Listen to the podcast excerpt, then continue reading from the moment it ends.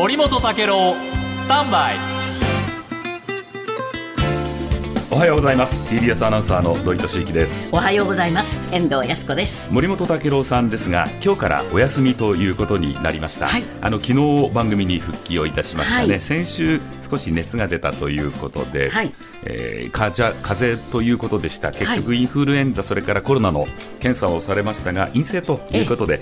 でえー熱も下がりましたので昨日復帰ということでした。が、はい。まあお聞きいただいた方少し喉の調子がねそうちょっとまだ咳がねっていうところはお気づきだったと思います、そこで改めて武郎さんもオンエアの後に病院で検査を受けたはい。というところがありましたが、あそうしたらあの肺炎ということで、え。あの昨日私たちもお会いしてますから、はい。重症でないということははい。重々承知をしているんですが、しかしあのしっかりここは療養した方がいいだろう、はい。ということでお休みをいただくとい。うことになりました。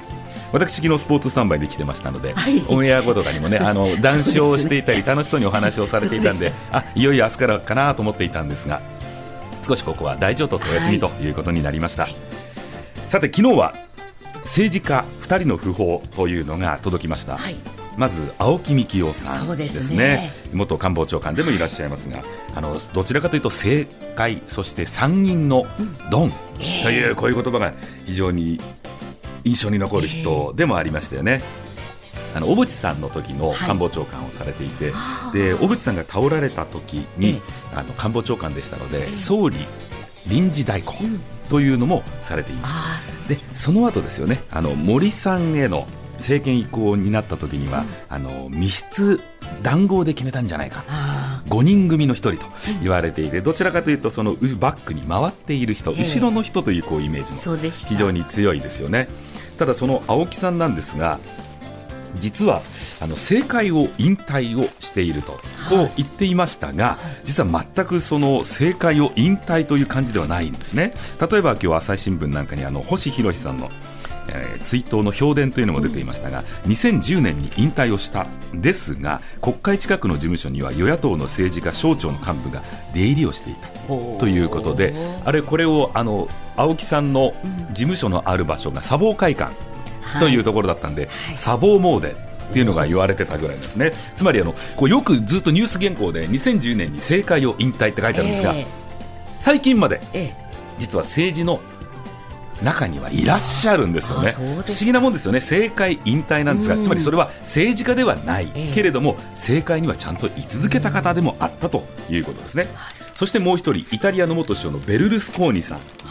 ベルルスコーニさんも亡くなりました、でもこちらの方は実は政界のど真ん中にいた人ではあるんですね。私たちのこの世代からするとですね、えあのどちらかというと政治家より先に、ん。サッカーのセリアの AC ミランのオーナーってイメージなんですよ。はい。80年代メディアオーナー。えでその後ミランのオーナー。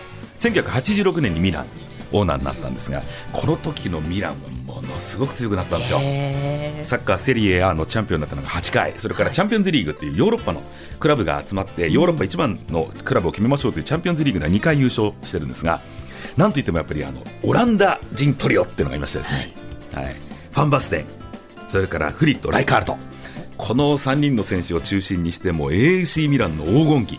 これを作ったオーナー。その人があ政治行くんだって驚いたのが90年代。ああそう。でした。でもこの人の政治人生ってものすごいですね。読売新聞に表が出てるんですが94年に政界入りして、で首相に就任。7ヶ月で総辞職。違法献金で有罪判決を受ける。2001年に総理に再選、で2006年総選挙で下野、そして2008年総理に返り咲き3回目です。はい。その後性的パーティーを主催して批判され2011年に総首相を退陣します。忙しいです。これで終わりじゃないんです。あまだ。2013年脱税事件で実刑判決。まあこれで終わり、と思ったら、ええ。2022年上院議員に返り咲きます、えそして今の政権与党のフォルツァイタリア。これの現役党首、つまりこちらの方は政界のど真ん中に器用方法にあって、はい。いろいろあるんですが結局居続けたっていうことなんですね。ですからあの政界引退と言いながらも、はい。実質政治の人だった青木幹雄さん、うん。そして最後までど真ん中にいたベルルスコーニさん、お二人が亡くなった。青木さんは89歳、はい。ベルルスコーニさんは86歳でした。